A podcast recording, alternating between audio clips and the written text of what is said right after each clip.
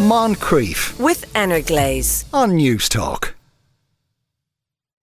You are listening to the Moncrief Show on Newstalk. Our WhatsApp number is 087 1400 106. It's time for part two of Thank You for Holding, where Simon Tierney gets paid to, for sitting around listening to call holding messages. And this week, God love him, uh, Simon's been listening to call holding music. Afternoon, Simon. Afternoon, Sean. Uh, now, it drives people mad, but is there a kind of a logic to having the music at all?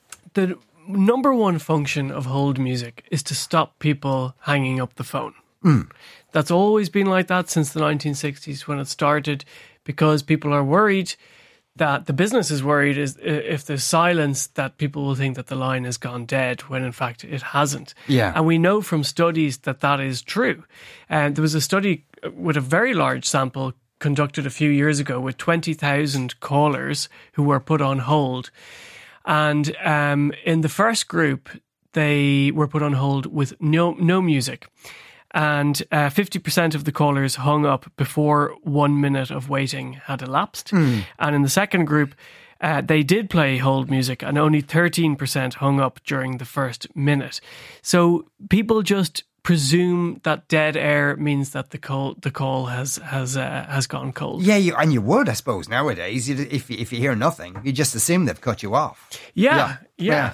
and also, I suppose, I mean like what keeps coming into my mind during this research is why does a business pick a particular type of music to yeah, play? Yeah. Um, and there's such variety. Like someone was tweeting me earlier about the old uh, Telecom Éireann uh, and subsequently Eircom hold music, which was um, uh, Whitney Houston uh, song, and it was so infamous at the time because people used to be driven demented by it. Mm. it was a particularly famous one in Ireland, and you kind of think, well, why do why don't companies change it if it's really really irritating?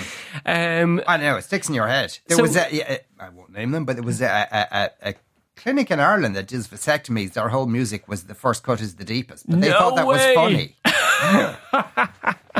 That's just cruel. Yeah.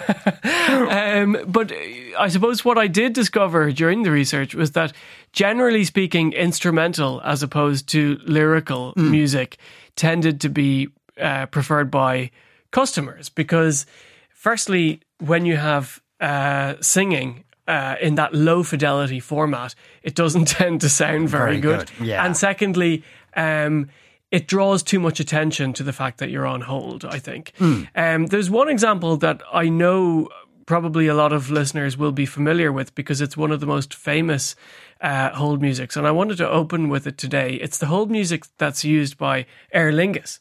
Uh, anyone who's ever been put on hold by them. But it's quite an interesting story, and it goes to show how hold music is created in the first place. This was written by a woman called Harriet Goldman, who I discovered is a working musician. She's in her 60s. She lives in Boston, um, in, in the US. And um, she has never played a live music concert in her life.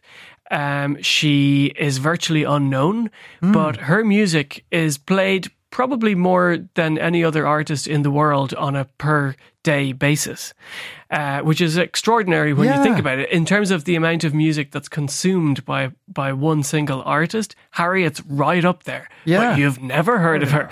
Now, this music um, is also used by Delta Airlines, JetBlue, Costco, Nasdaq, uh, the National Railway in Japan, Dartmoor Prison in England. Nice. Uh, hundreds of hotels and restaurants, the New York Times, and our own Aer Lingus. Have a listen to this.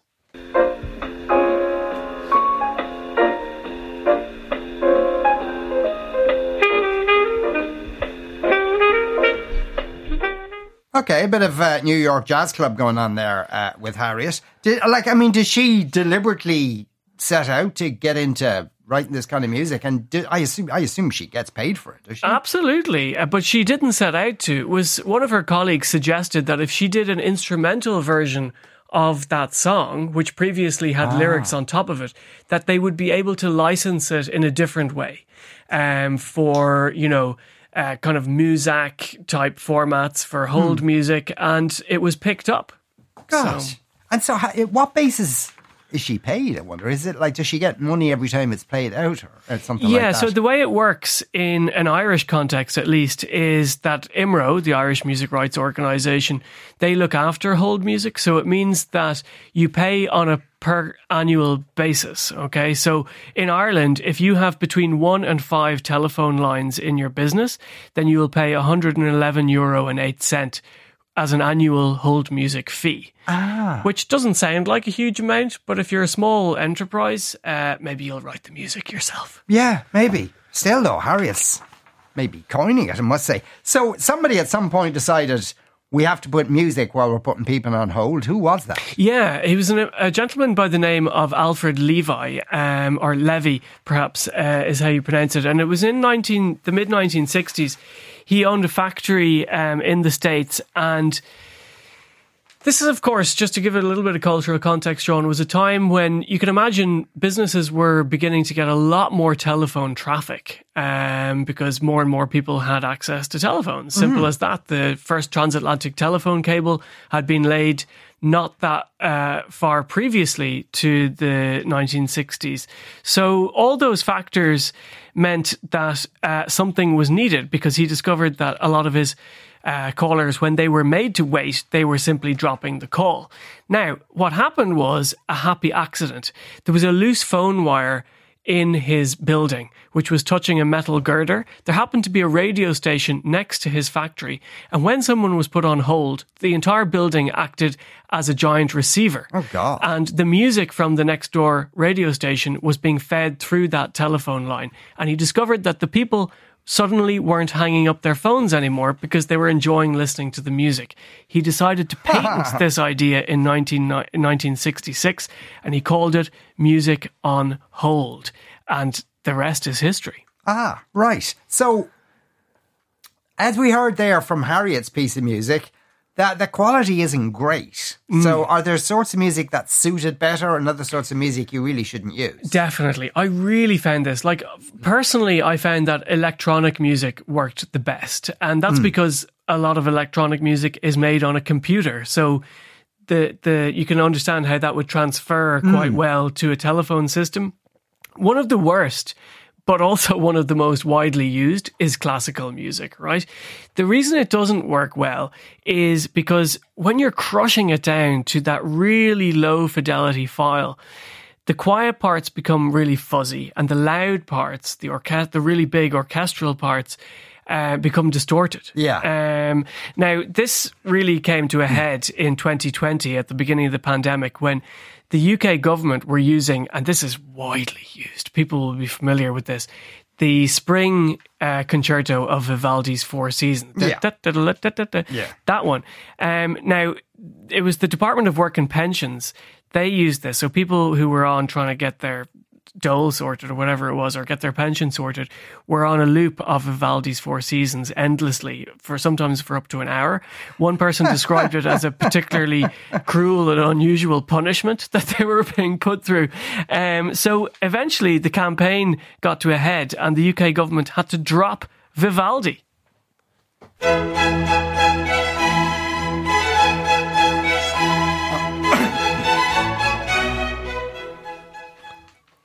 But obviously, it didn't sound as good as that. Uh, uh, No, really, I, I, I would have thought. So, um, you did a few a few ring rounds here. Uh, what tunes did you get to hear?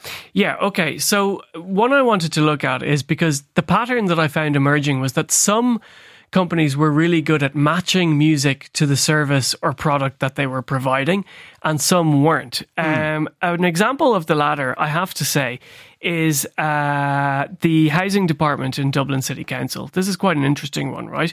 I was listening to the music when I when they put me on hold to try and see what it was. And I shazammed it, and what came up was a track called Música relajante para olvidar problemas. Hmm. If you'll forgive my Spanish accent. Then I put that into Google Translate, and this translates as relaxing music to forget problems. This is the housing department of Dublin City Council. Well, they have a sense of humor. Now let's play this and see if this is the type of music that would make you forget your housing problems.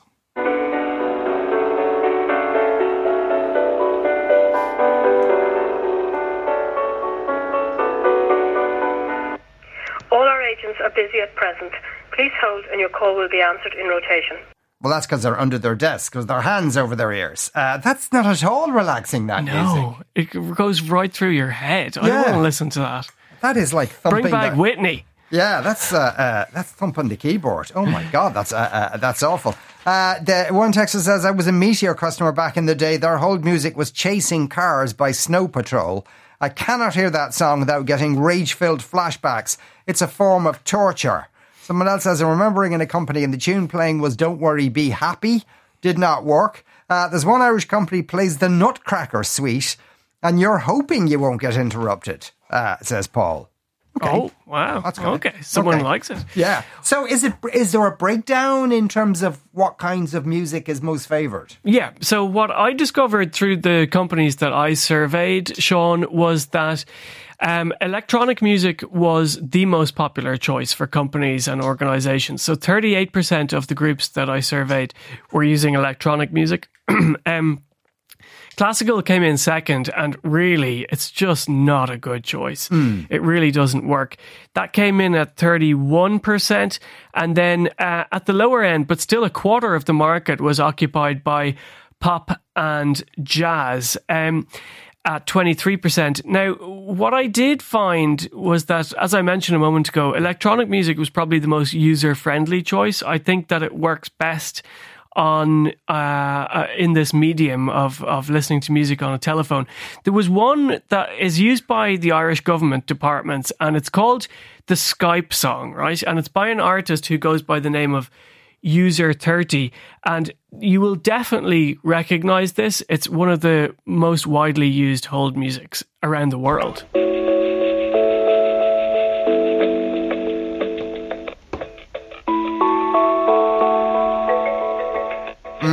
Yeah.